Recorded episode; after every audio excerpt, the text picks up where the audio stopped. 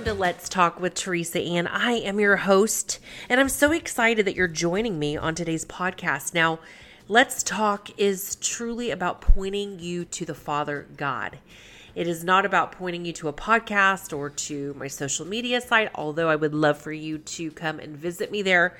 But it's truly to point you to the Father, whether it be in prayer, whether it be through what we're doing through Let's Talk, uh, whether it be through a book that I've written or just anything that I talk about on this show is to point you to the Father. And so on today's episode, I'm excited to share with you about counting the cost. And that's what's coming up next. So here I was wanting to make a chicken pot pie on a cold day today. It just seemed very nostalgic. And I wanted to do it pretty much by scratch. So um, I went online and I found an easy recipe for chicken pot pie, even making my own dough. And as I'm going through it, I usually look at recipes and I don't actually like read through the whole thing. This is really bad, okay? So I'm doing a little confession here. So I'll go step by step and I'll start the process. And that's just a no no. because what if you don't have everything that is needed in the recipe? So I didn't even read through it to see all the things that was needed. However, thank God, I actually had everything. Literally, I had everything, and that's a miracle in and of itself. So, with that said, here I am chopping chicken as I'm on this podcast episode. And it reminded me of counting the cost. And it's from Luke 14.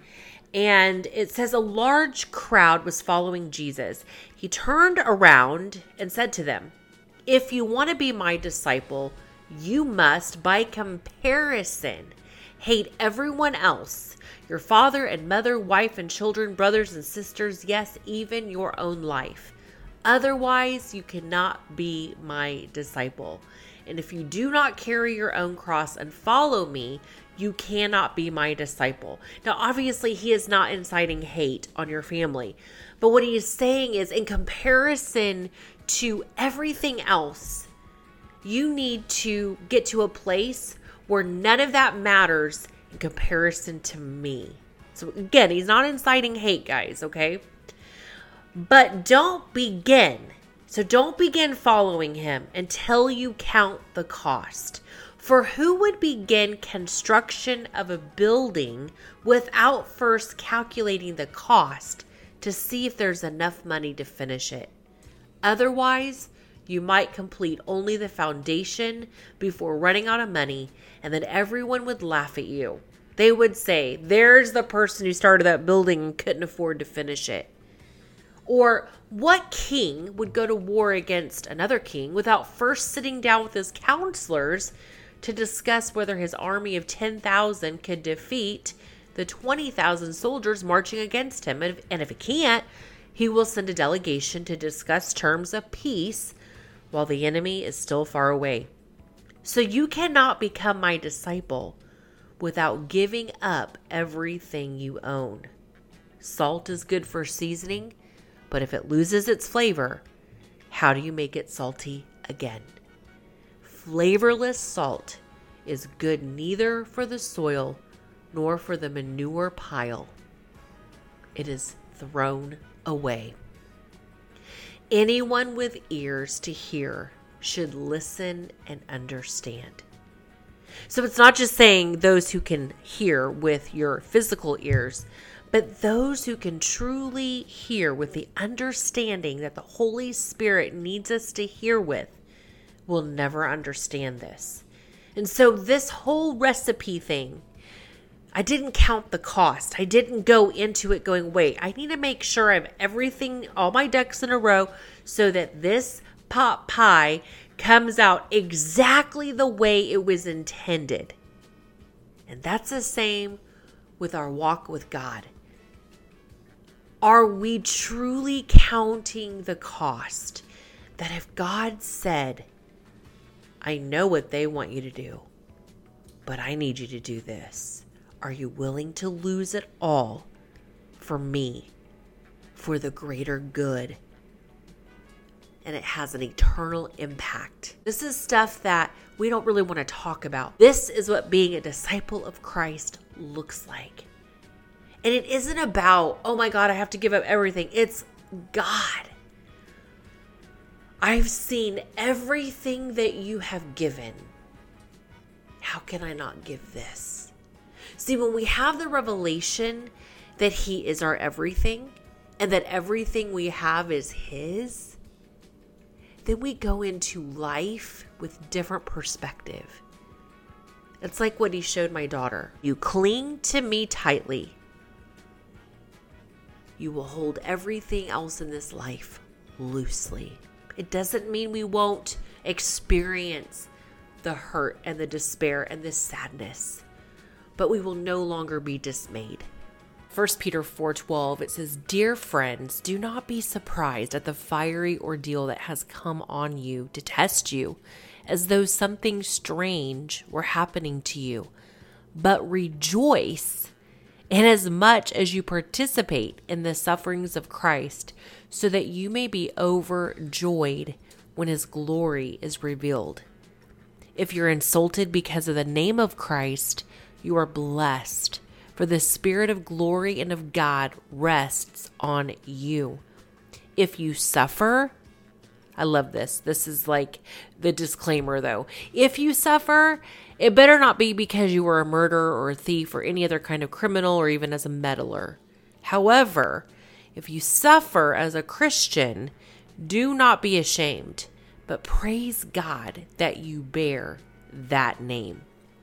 For it is time for judgment to begin with God's household, and it begins with us. What will the outcome be for those who do not obey the gospel of God? And it is hard for the righteous to be saved, what will become of the ungodly and the sinner? So then, those who suffer according to God's will should commit themselves to their faithful Creator and continue to do good. Wow. I don't know where you go from there, but to Him. So I point you to Him today. Don't get caught up in all the stuff that's supposed to transpire because Jesus is returning soon. But in that, in that knowing that you know he's returning soon, be considerate in everything that you do. Don't let people move you out of the love of God. See, when we get to a place where we love our family or our family name or the things that we've done more so than God, what'll happen is we'll hang on to the traditions more so than God. That the traditions of our life become more of a God than God Himself. That's what it is about counting the cost. Like, look, if we have to just stop doing what we used to do, and if it, and, and don't do it out of legalism, right? Or out of, but do it from a place of God, I want to do this because I get to. This is and, and we're all working through this. We're all working through this. We want to get to a place where we don't care about the cares of this world because we know how much He cares for us. There's a lot to just chew on with that. But remember, when we taste and see that the Lord is good, we can do that because blessed are those who take refuge in Him. See, when we take refuge in Him, even though all the things going on around us, man, it, it can cause us to, you know, be tempted to go into despair. But all of a sudden, when we remind ourselves who we belong to, there's this wait, I've experienced and I've seen the goodness of God.